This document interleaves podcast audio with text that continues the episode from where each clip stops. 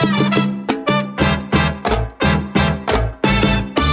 tell you what you're listening to. Welcome to Father Simon Says on Relevant Radio with Father Richard Simon. I'm here to answer your questions. Have a question? Give us a call. 1 888 914 9149. As any question you may have about the Lord, the faith, and the church, That's 1 888 914 9149. this is, in fact, a radio show called Father Simon Says on Relevant Radio. Boy, oh boy, it's going to be complicated today. Spent a long time on the phone with Rabbi Lazovsky. He's my new rabbi. And uh, don't confuse with Rabbi Lefkowitz. He's a good scholar, though, and he's young, and he really, Rabbi Lazovsky is, he, he knows his stuff. So I'm very blessed in that. But he, I, it's, this is a complicated topic the, uh, the the purification, the feast of the purification of the Blessed Mother, and the presentation of the Lord. But I'm wasting time by chattering away, so we'll start with prayer. In the name of the Father, the Son, and the Holy Spirit. Come, Holy Spirit, fill the hearts of your faithful and kindle in them the fire of your love. Send forth your Spirit, they shall be created, you shall renew the face of the earth. Lord, you taught the hearts of the faithful by the light of the Holy Spirit. Grant us by that same Spirit to have right judgment in all things and evermore to rejoice in his presence, in his comfort through Christ our Lord. Hail Mary, full of grace, the Lord is with thee. Blessed art thou amongst women, and blessed is the fruit of thy womb, Jesus. Holy Mary, Mother of God, pray for us sinners now and at the hour of our death. Amen. Saint Michael the Archangel, defend us in battle. Be our protection against the wickedness and snares of the devil. May God rebuke him, we humbly pray. And do thou, uh, do thou rebuke him, we pray. do thou, O Prince of the heavenly host, by the power of God, cast into into hell Satan and all the evil spirits who prowl about the world seeking the ruin of souls. Amen. In the name of the Father, the Son, and the Holy Spirit. Amen. You'd think I'd remember these prayers, but at any rate, let's go to the big book on the coffee table. Today, today is the Candelaria, the Feast of Candlemas, the day of the blessing of candles, because the light of Christ, the light of the Messiah appeared in the temple today. That's the idea. Okay. Let us start with first things first. This is not the feast of the circumcision. That was eight days after the birth of Jesus. That was uh, uh, that was January the first. This is the feast. The, we're celebrating two feasts, and one is a little challenging for us who believe in the Immaculate Conception, which I most certainly do. One is the purification of the Blessed Mother, and the other is the the presentation of the Lord, or and in Hebrew that's called Pidyon Haben, the buying back of the Son. This is really complicated, and oh, good grief! Uh, computer number two, on which I did some some actual research here. Good grief.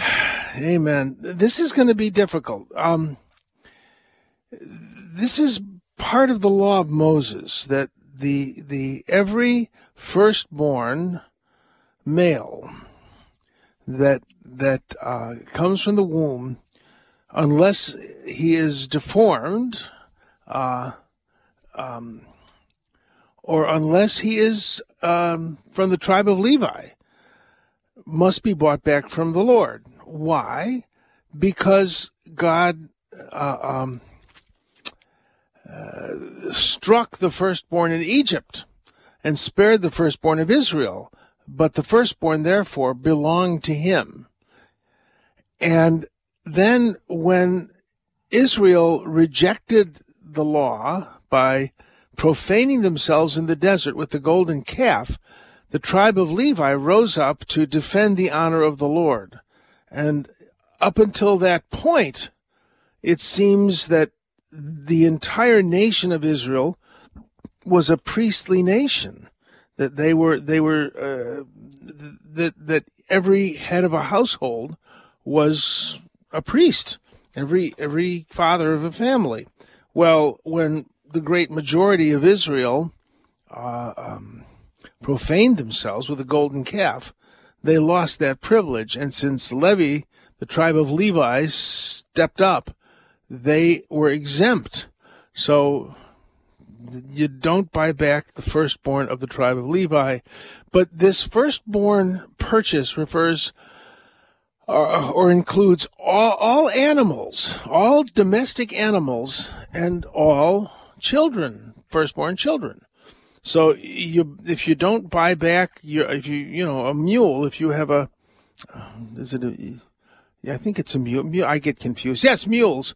If if a mule gives birth to a baby mule, you have to make an offering in the temple or make an offering. It doesn't have to happen in the temple. And this is important. It doesn't have to happen in the temple. Um, if not, you're to break its neck.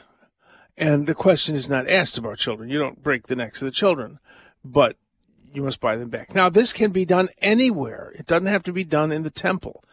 What seems to be going on here is that a child is normally bought back. Um, and oh, oh, another little detail. The purification, I think, happens, the purification of a woman after childbirth uh, happens 40 days after after the birth of a child. And that seems rather, well, rather chauvinistic that a woman is considered unclean. Believe me, it's not. A woman is given 40 days where no one can bother her. She's unclean. Don't go near her. You see, uncleanness had to do also with spiritual power. For instance, the, the Song of Solomon was considered unclean, thus was put in the text of Scripture. It, this has nothing to do with hygienic cleanliness or neatness or anything like that. It has to do with spiritual power more than anything. When something is unclean, it's it's it's it's taboo. And this gave mother 40 days to bond with her child, 40 days in which she did not have to did not have to fill any of her religious obligations. 40 days, and I would think I should have asked Rabbi Lazowski this, uh, 40 days in which she could not cook because she was unclean. Uh, she was off the hook for 40 days. And this, so it, it was a blessing. But after 40 days, uh, she would offer a sacrifice for purification. And it had to be, uh, now this is the part that's going to be a little odd for us who are believing Catholics.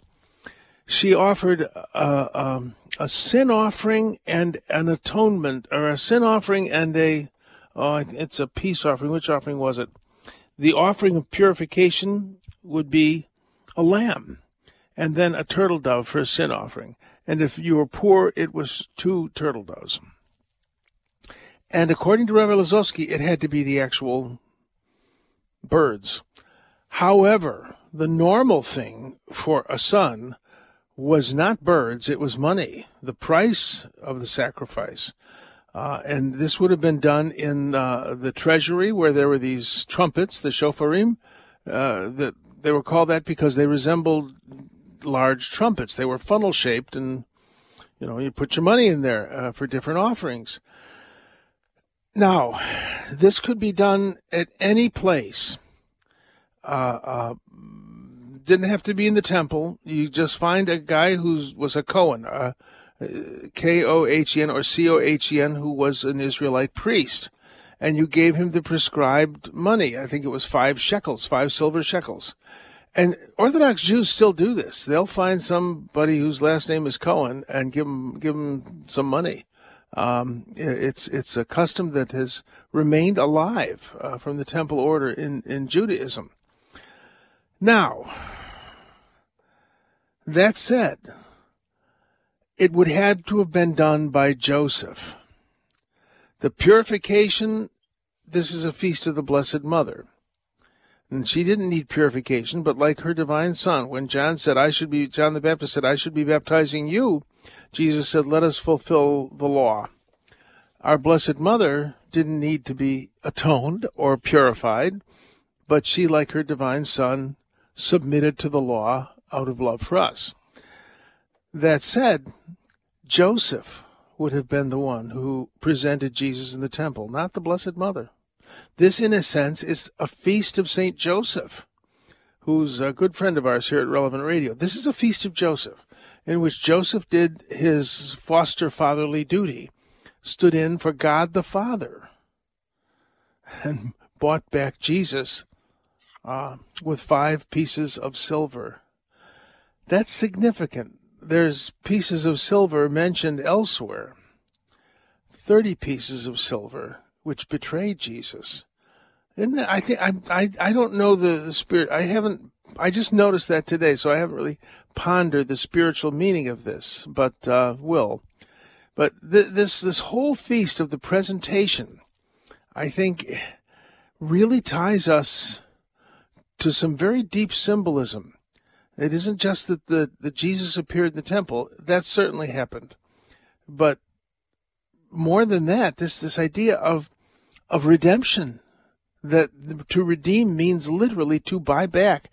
That's what the Latin word means, and it is a translation of a Greek word, which is a translation of a Hebrew word, all of which mean to pay pay something to get something back.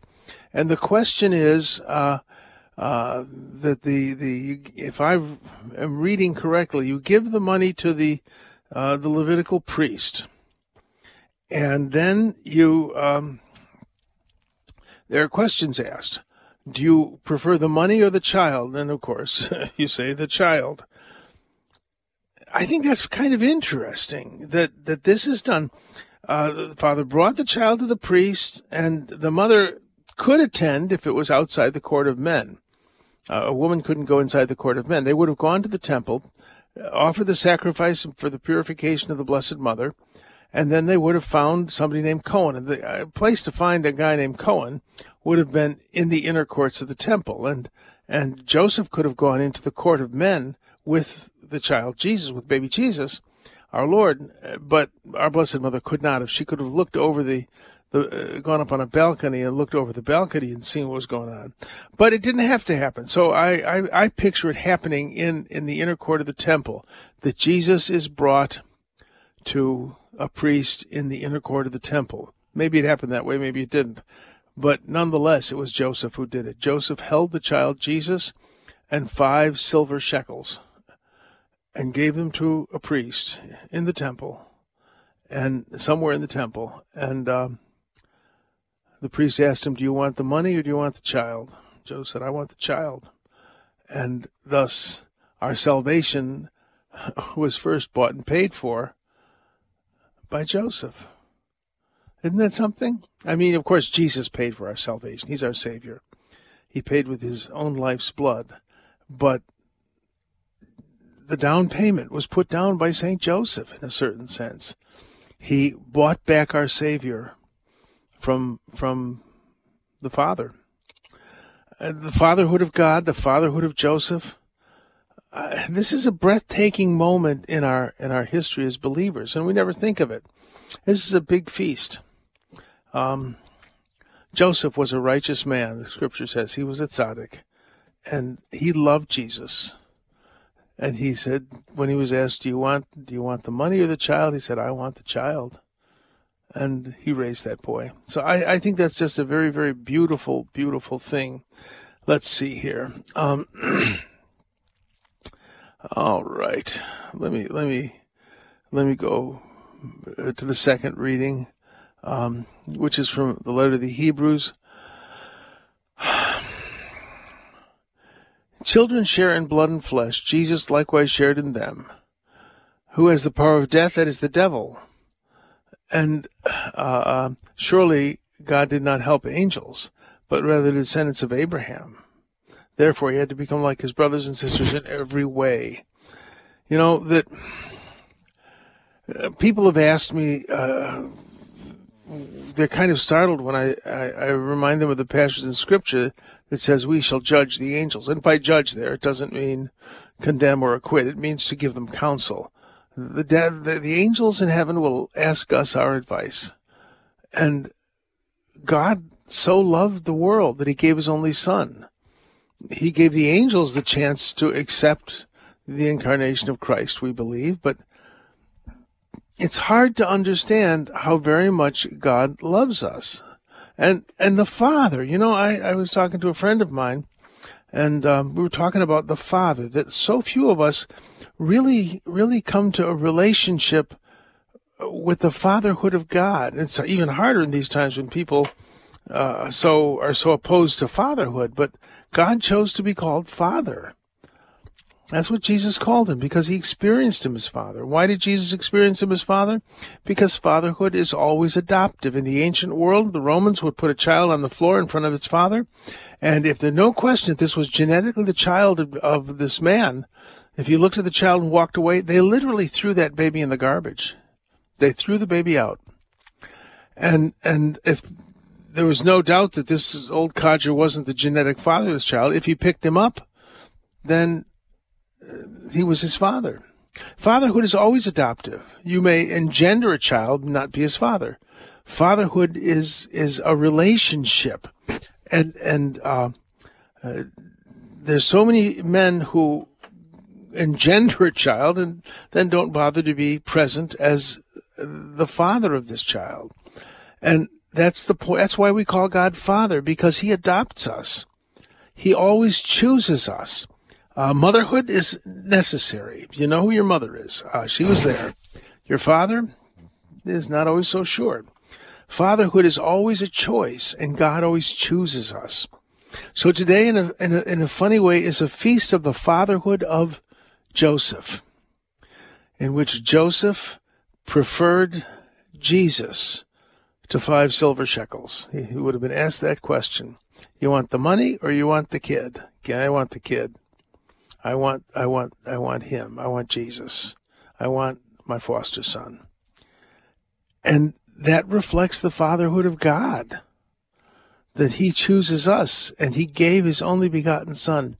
Joseph gave five shekels and God gave his son. It's, it's a breathtaking feast and it's a feast of the fatherhood of God, the foster fatherhood of Joseph, and the absolute obedience of the Blessed Mother to what she knew God expected of her, be it the purification which she did not need, or be it yielding up her son to his ministry and his death. Big feast day today, and we hardly celebrate it.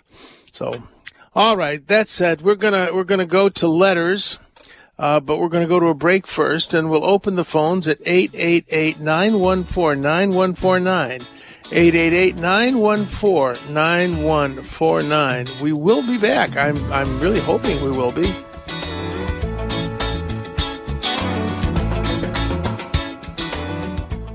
This hour is sponsored by Ave Maria Mutual Funds, where financial goals are aligned with pro-life values and fund decisions are based on investment fundamentals designed to preserve and grow wealth without violating moral beliefs. More information at AveMariaFunds.com. Father Simon says, You know, I think this is one of the traits of a really good producer. Keep the talent happy. on Relevant Radio. Keep the talent happy. What talent? I don't know. I think the trade of a really good producer is to make the, the talent look like talent. All right, moving along here. Let's go to letters. And oh, don't. Ah, good. They didn't go away. The letters didn't go. Let me check computer A to make sure I don't have any letters there. Um, no, I'm not going to check computer A. I'll just go to computer B, I think. Oh, oh, um, I wanted to kvetch about something. In today's, um, you know, somebody's got to notice it because I grind this axe all the time, and they've already noticed it. In today's Office of Readings, uh, the second reading is from a sermon by Saint Sophronius, a bishop of, I think he was bishop of Constantinople. He was a big gun in the early church. He was one of the patriarch. No, he was the patriarch of Jerusalem in 634. And in the reading today, he talks about the new Israel. We are the new Israel. So see, I don't think you're getting my point. The new Israel, you will not find, I've, I've looked and I've looked and I've looked. You will not find it in the New Testament. My point is, it's not a biblical phrase. Well, are you saying St. Sophronius was wrong? No, I don't think so in Spain, they had new Christians. Does that mean the old Christians were out of luck? No. In fact, it was the new Christians who were out of luck. They were much persecuted.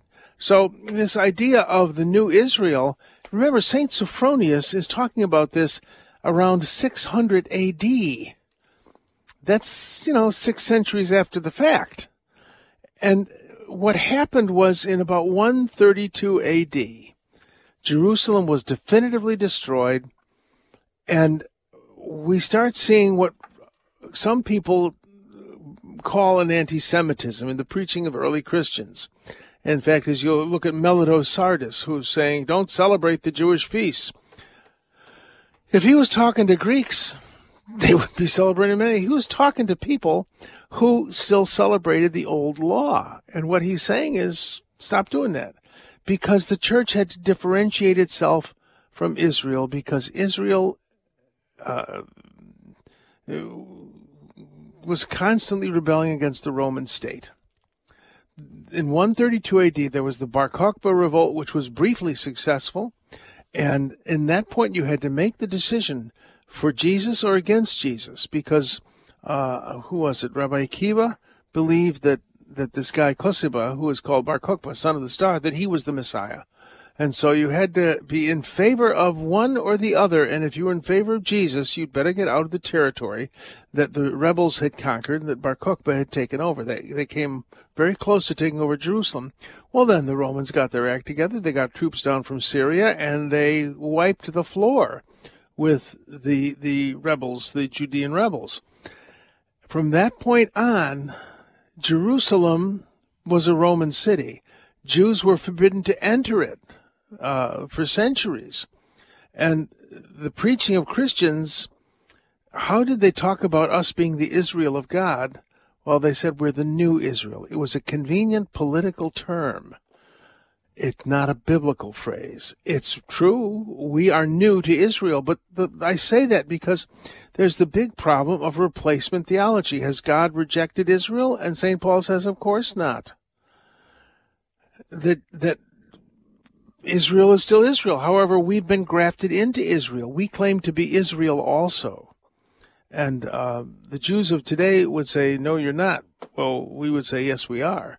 We're, we're, we're adopted into, into Israel. So that's why I push that because, uh, you know, that the, has the, has the covenant with the Jews been, been superseded? And I always point out, there is no covenant with the Jews. There's a covenant with Israel. There's a covenant with David. There's a covenant with Abraham. There's no covenant with the tribe of Judah. And the state of Israel is not the ingathering of Israel. It may be the ingathering of the tribe of Judah, and I don't know what God uh, means by this, but we, the church, are the ingathering of Israel. Israel scattered through the nations. And so the church in its Catholicism, in its universality, brings back in the scattered remnants of Israel of 12 tribes, not just one. I know that may be a little uh, complicated. Well, I've always heard that. Well, yeah, I've always heard. Yes, okay, fine. You know, or everybody knows, everybody doesn't know. My point is, I, am sort of nipping it in the bud. Where's the nipping it in the bud thing? I'm nipping it Nip in the bud because people say, well, I was reading the Office of Readings, and clearly we're the New Israel. Yeah, according to St. Sophronius. My point is, it ain't in the New Testament, and it ain't. All right, let's move along to letters. I do grind the same answers, boy. All right, let's see here. All right. This is from Abel. Great name. Your comments on last Monday's reading, especially when you said the staff and the sandals emphasized the importance of the mission, made me remember a true story I heard from a priest. The priest was appointed by the bishop to celebrate the Holy Mass in the local house of the Sisters of Charity, Mother Teresa's nuns. One day after Mass, one of the sisters asked the priest if he could give her a ride to the airport next day. She was moving to another house of charity. Next morning, after Mass, the sister appeared ready to go to the airport. The priest asked the sister for a luggage. Sister showed up with only a plastic bag. Its contents, a pair of sandals and one change of clothes, the white robes with blue straps they use daily. True story.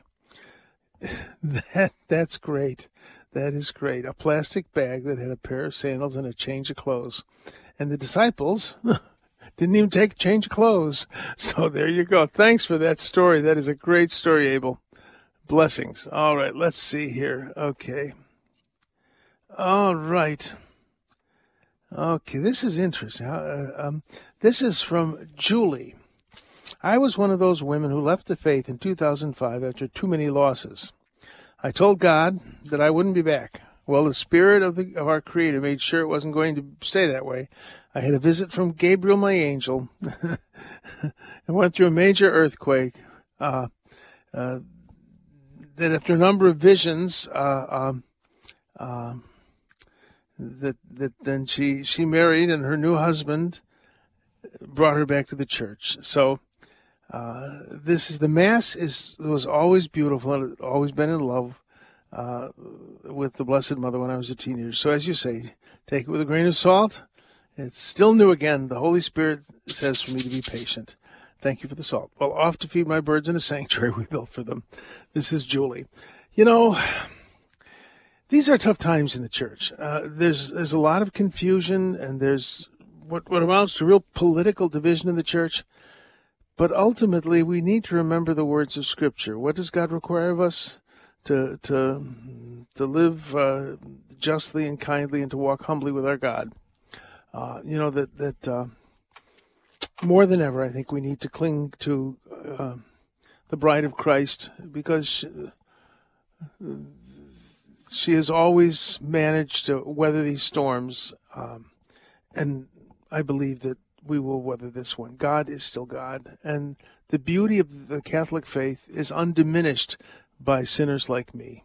Uh, you know that it. I, I guess I just want to say that the beauty of Catholicism is undiminished. The the history of the communion of saints, the you know, and that maybe this is a good time to mention that uh, the the what what is it the the the saints are back. Uh, the the Merry Beggars have these wonderful uh, dramas uh, portraying the lives of the saints, and you can look at the website for that. But you know, I always think of the lives of the saints as the third testament, where the Old Testament, the New Testament, and the communion of saints. That how this is fleshed out for the past two thousand years. We have an unbroken history of heroic Christians and when you talk about the church, don't think about us guys in black collars and plastic or black shirts and plastic collars. Think of the communion of saints. We're just necessary servants of of of this great lady, the church. And sometimes we do a decent job, sometimes we don't. But the communion of saints, if you want to get to know what the church is, I suggest the communion of saints and and the lives of the saints by the merry beggars. All right, let's go to another letter here. I don't know where that came from. It just did. All right. You know, have you ever heard the phrase, all the darkness in the universe cannot snuff out a single candle? Think about it. Today's Candlemas, the, the light of the world, the feast of, of light. And uh, um, the, uh, you know, uh, all the darkness that there ever there was cannot extinguish the light of a single candle. All right, let's move along here. What am I doing here? Click. All right, then let's go to this one. All right, what time is it? I should look. Okay, every first Friday of the month, my pastor offers anointing the sick at daily mass. Everyone in the church is invited to receive this. Approaching the altar with our palms outstretched, oil is placed on the foreheads and both palms. I've gone up for this once or twice, but I end up with oil dripping down the bridge of my nose and also in my hair, which I'm not terribly fond of when I have the whole day ahead of me. What do you think of the frequency of offering this? I grew up believing the sacrament was reserved for gravely ill or those about to undergo serious surgery. Is it okay to receive this sacrament every month? Then am I guilty of vanity, not wanting to get oil all over me, or worse, guilty of re- refusing God's grace? Oh, this is from Marianne. Well, Marianne, don't worry about it. Um, it is reserved for those who are seriously ill um, or about to undergo surgery, uh, which is a serious thing. Um, but the priest is leaving that to the judgment of the person who needs anointing. In some places, it is thought of that if you're a senior citizen, you can get the anointing every month, and uh, a month is about the the the recommended frequency of it for someone who is ill. You can get a, a re-up, but most people don't. Um, on the other hand, um, I don't think you're being vain, and I think the, the priest is probably uh, a bit dramatic and likes to get oil all over us. I remember a, a priest who I knew was a real saint. You know, I'm sorry, I shouldn't laugh, but the, the sanctuary was was um, wet, awash with water after he did baptisms. He he poured buckets over people, especially if it was an adult baptism and uh, the marble in the sanctuary became quite slippery. In fact, I, I didn't see it, but I remember the story of a woman who was, well, shall we say, quite statuesque. There was a lot of her who kind of, I think she managed to keep her balance, but she was doing what looked like a tap dance in the, in the marble of the sanctuary. So we, the clergy, kind of sometimes get a little dramatic and maybe we don't need to be that dramatic. Like incense. You meet the priest who really believes unless people should be taken from the church in respirators, there's not enough incense. My motto is I just love incense, but God has a very good sense of smell. A little goes a long way. So, you know, that, that's what I would say. The, the oil, uh, come up with a if you if you feel you need to be anointed you, you don't unless you're seriously ill you don't need to be anointed every month. So don't go up for it, it it's um uh, it's a prayer for healing of serious illness. Uh, but if you feel the need to go up uh, to be anointed bring a washcloth and just wipe the smear off. Well isn't that sacred oil? When it has stopped being used for its sacramental purpose it is it, it can be simply discarded. That that consecration of something like consecration of the host is a permanent and change in its being, whereas blessing has to do with meaning. And when the meaning, uh, uh, the use of the of the sacred object, such as a broken rosary, it can't be used as a rosary anymore. You can throw it out. The blessing is gone because the blessing was about its use and and we treat the sacramental oil with great respect as a symbol of the Holy Spirit. But when when you know that's like people with ashes on Ash Wednesday. Oh dear, I I I, I can't wash my face because there's blessed ashes. It. Wash your face. It's in the Bible. All right, I hope that helps a little, Marianne. All that said, we're going to go to a break, and we will be back. And I think we got phone calls. Let me take a quick look. Uh, oh, we could well click. 888 914 9149. 888 914 9149.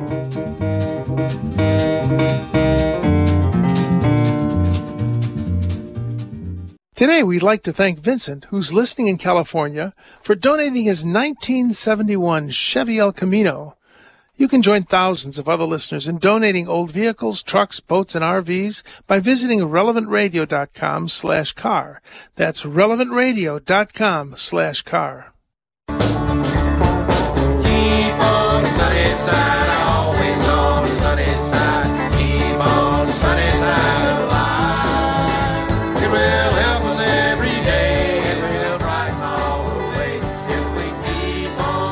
Keep on the sunny side of life. This is not an injunction to move to a tropical climate. I hope. It was sunny here yesterday. We had a day of sun. That's enough to get us through for a while. Uh, all right, let's go to the word of the day. And the word of the day is tamei, which means unclean, as in unclean, ringing of a bell, unclean. What is this cleanliness business, unclean? You know, that, that, um, this idea of a woman being unclean, that's just insulting. No, no, no, no, no, no. This has nothing to do with hygienic cleanliness. I'm going to take a stab at explaining ritual uncleanness, and we still indulge in this belief in the modern world. You like steak? I like steak. No problem. Going buying a steak. Now, some people are going to disagree with me. They'll think steak is gross, but those people are strange. I don't mean it. I respect vegetarian. You know, in a sense, I too am a vegetarian. I only eat vegetables, but some of them have been processed through a cow. Moving along. Uh, the, the, this idea, a steak, you take a steak out of the package, you put it on the fire, it smells wonderful, and dinner, you know, depending on how rare you like it, dinner is soon. A dead body. You go to a wake, and there is Uncle Leon laid out in a suit that he never wore while he was alive. And he, most people are pretty hinky about even going up and touching Leon.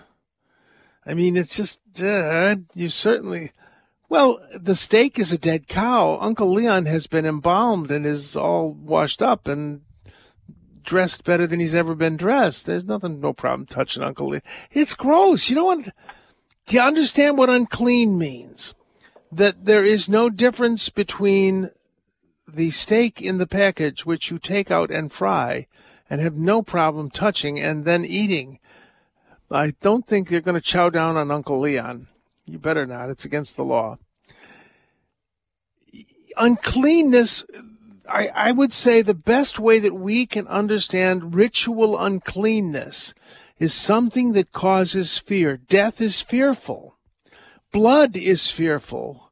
When a person is bleeding, uh, um, this is this is frightening. That that they're in danger of death.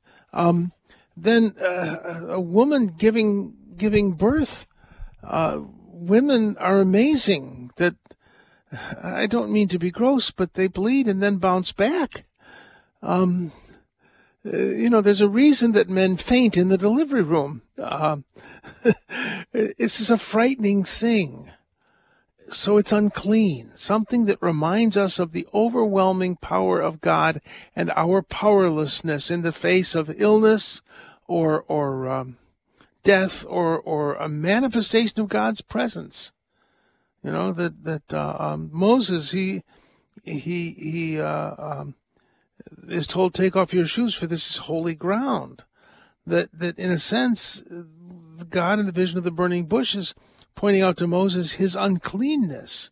Uh, this is an unclean event, so it has nothing to do with ritual, uh, with hygiene. Um, and and I think a lot of people, even Jewish people I've known, kind of confuse it with hygiene.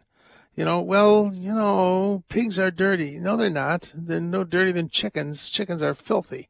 Um, I mean, I have met chickens and I have met pigs, and pigs would prefer to be clean if they could. So uh, um, it has nothing to do with hygiene and and and uh, soap and water.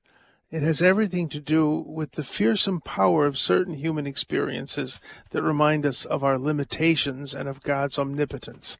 So that's taken my stab at unclean. So it is when when the scripture says a woman is unclean, it's really referring to the amazing power of women to give life. At least that's how I read it. All right, let's go to phone calls.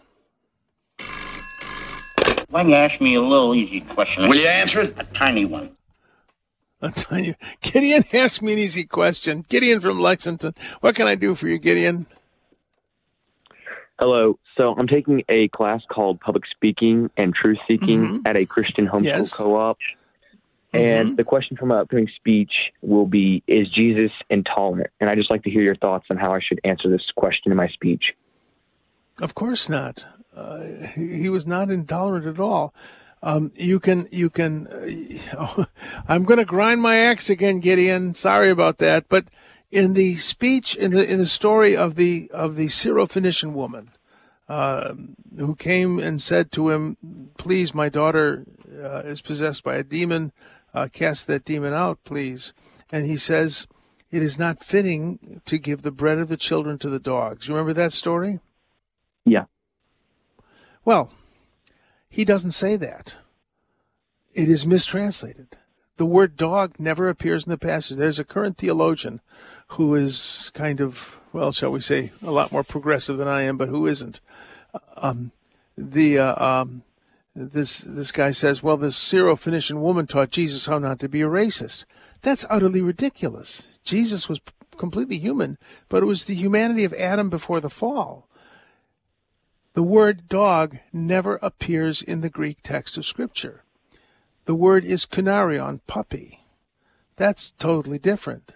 If he says her, well, it's not fitting to take the bread of the children and give it to the puppies, he's calling her a puppy. Can you say the word puppy without smiling a little bit? Impossible.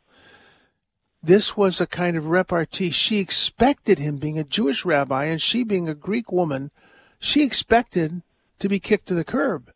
And Jesus didn't do that. He said, Your faith has saved you. Because she said, Even the bread of the children, uh, what falls from the table, goes to the puppies. Uh, I, I look at this and I see them smiling as they're saying this. And Jesus said, Your faith is great. Your trust is great. Remember, the word faith really means trust in Greek. So that example is a mistranslation of, of the text of Scripture. Jesus was not intolerant, he was honest. Does that make sense? Yes. Does that help a little bit? Yes, but would you say he was intolerant of like certain things such as like sin and wickedness? If he was intolerant of them, he wouldn't have gone to the cross to die for them. He died for sinners. Uh, the scripture is clear on that. So that's not intolerance. That's honesty. He called them sinners and then gave gave his life for them. That's not intolerance. Okay. Does that help? Yes. Good, good. Hang in there. You sound like you're learning stuff. This is great. You know, when people are homeschooled, I always say the only problem with homeschooling is you have no no defense against the stupidity of the of the modern world. And just remember that that homeschooling is not it doesn't make you better than other people, just more privileged, and you have a responsibility to to to be a light in the world instead of just saying, "Boy, are people dumb." So that's my sermon for homeschool people. I think homeschooling is great. It's just uh, you know, it's it's it's preserving the culture. So good luck with that, Gideon. Remember your great responsibility. Haven't been given so much. All right. Sorry to preach a sermon at you, but yeah, it's what I do. God bless. Thanks for calling. I'm honored that you listen, Gideon. Let's go to Jimmy from Atlanta, Georgia. What can I do for you, Jimmy?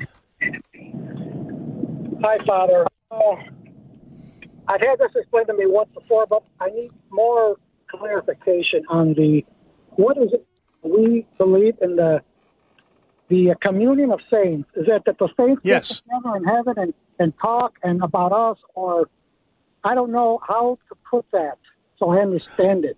The mechanics. of. Easy, easy, easy. The word the word communion. You see the word union in there. That means union, but the com in front. Eh, People translate it as with, but really it's an intensifier in Latin. So what it means is intense oneness. And the communion of saints includes the saints who are in heaven, the souls in purgatory, and us. There's an intense oneness with everyone who is in a state of grace. That's what it means. It isn't just the saints in glory. It's it's the saints who are struggling on earth. We talk about the church, uh, the church militant, which is us. We're uh, struggling. The church penitent, which is the souls in purgatory. They are finishing off their repentance, and then the church triumphant, the ones who have made it fully. So uh, we're all in this together. The the communion of saints refers to the entire communion of people. It isn't, you know, like communion the the the, the sacrament. Uh, communion is it's the the intense union of of of all those who are in a state of sanctifying grace, and you can count on the prayers and the example and the teachings and the communion of saints. Does that answer your question, Jimmy? Yeah, I'm more clear on it now than before. Thank you so much, Father. Good, good, good. All right. Thanks, and I'm honored that you listen. God bless. Thanks for calling in. Let's go to Craig from oh. Phoenix. Craig, how can I help you? Hi. Yeah, hi, Father. I, I just wanted to uh, share a thought with you. Um, the presentation is uh, sounds like it's a, coronation of Saint Joseph. Uh, he has people we call him foster father, but that's really an inadequate title.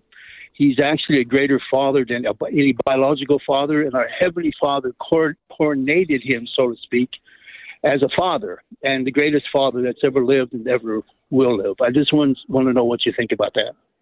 You know, I think that's a very beautiful thought that that you know when I learned about the five silver shekels, I think that's what it cost. That that that Joseph would have been asked, "Do you want the money or do you want the baby?" And Joseph said, "The baby," and and he chose fatherhood at that moment. He went along with things. He trusted God in in in his his taking care of the Blessed Mother, but he, I think you have a point. He really stated, uh, you know, I assume that, that the little ceremony that's done with this buying back of the firstborn, in which you're asked, do you want, do you want the child? You're formally asked, do you want the child? That that would have been his saying yes. It would have been the equivalent of a Roman man picking a child up off the floor and saying, this is mine. Joseph said, "This is mine. This is I. This is a. I think a way to look at this. I think you're right. It is the feast of the fatherhood of Saint Joseph, uh, and and um, I think that that's a, a powerful thing. So interesting. Well, thanks for the question, Craig, and it's a good insight, or not the question, but the insight. Thanks so much. God bless, and I'm honored that Yes, you you- listen. God bless you. Okay, bye. God bless. Let's go to John from uh, from uh, Pacifica in California. Hello, Father.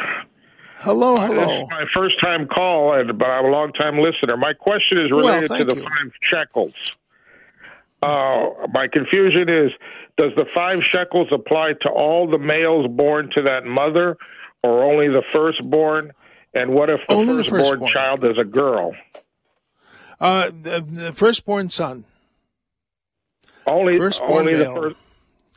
Even if it's Yeah, the firstborn child was yes. a daughter. Yes, there is. Uh, uh, um, there's a little bit of a change. Hold on, let me look this up here. That that there is such a thing as. Um, oh, good grief! No, they. I just typed it in, uh, but there is, I think, occasionally uh, a tendency to to. Uh, um, uh, let me pull this up. Pidyon Habat. Okay. Well, Pidyon Haben, Pidyon Habat, in the Reformed Judaism, they do have a, a ceremony for the buying back of the firstborn, whether it's a son or a daughter. But the biblical thing is only the firstborn son. And if there's if uh, if the firstborn is a miscarriage, then that second son is considered the firstborn. So, um, uh, you know, it's just the firstborn son the, because uh, it was uh, the firstborn son was expected to have priestly responsibilities, but he they lost them. Does that answer the question? Yes, it does. Thank you very much. Truly enjoy your program.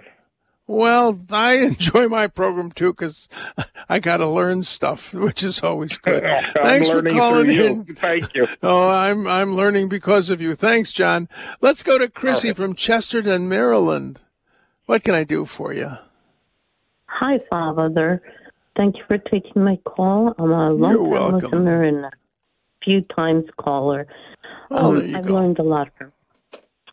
So my question today has to do with relics. Okay. Mhm, yes. I know there's several classes. The first class is directly, and and and this is where I'm kind of confused, and so would second and third class. So if you could, Yes. um, enlighten me. Well, the, as you're right, first class. Well, as you know, first class relics uh, are uh, directly pieces uh, of of this uh, of the the saint in question. It is. This really does kind of uh, uh, make people nervous. Um, that that um, why do we have relics at all? Because we believe the body is sacred. Uh, that that um, the early Christians uh, honored the remains of the saints, and um, so we do too. Uh, let me see. Let me pull up. I want to get this just so I don't make it up.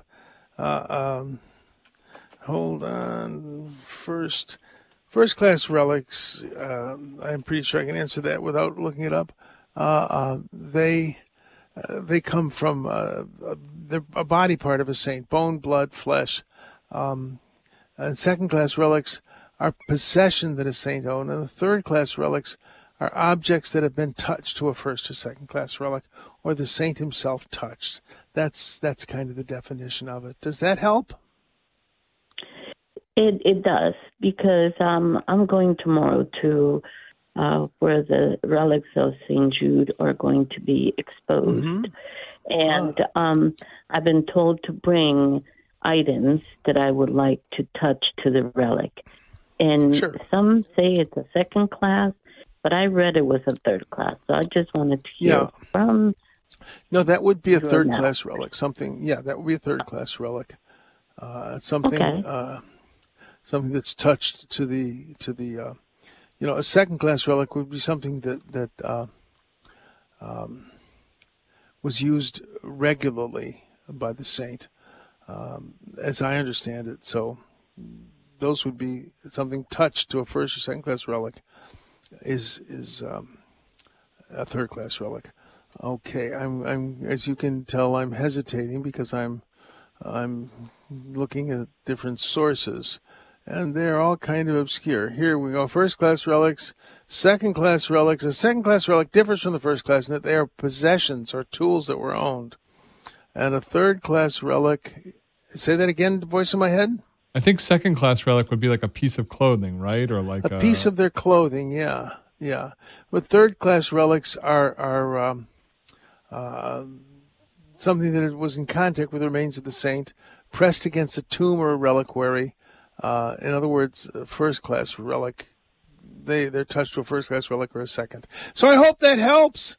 Uh, good grief. Absolutely. I just wanted to make sure that my Sure. rosary beads will be a third class relic. And They'll be third class then. Mhm. Yeah, they'll be third class. You're right. Thank you so much. Problems that would cross the rabbi's eyes. So a special shout out and a thanks to Rabbi Lazovsky, who uh, who uh, got me through the the the ceremonies of buying back the firstborn, and uh, I'm, it'll take me a, a while to recover from this show, but I can do it by listening to Drew, who will refresh us all and pray with us, which is a wonderful thing.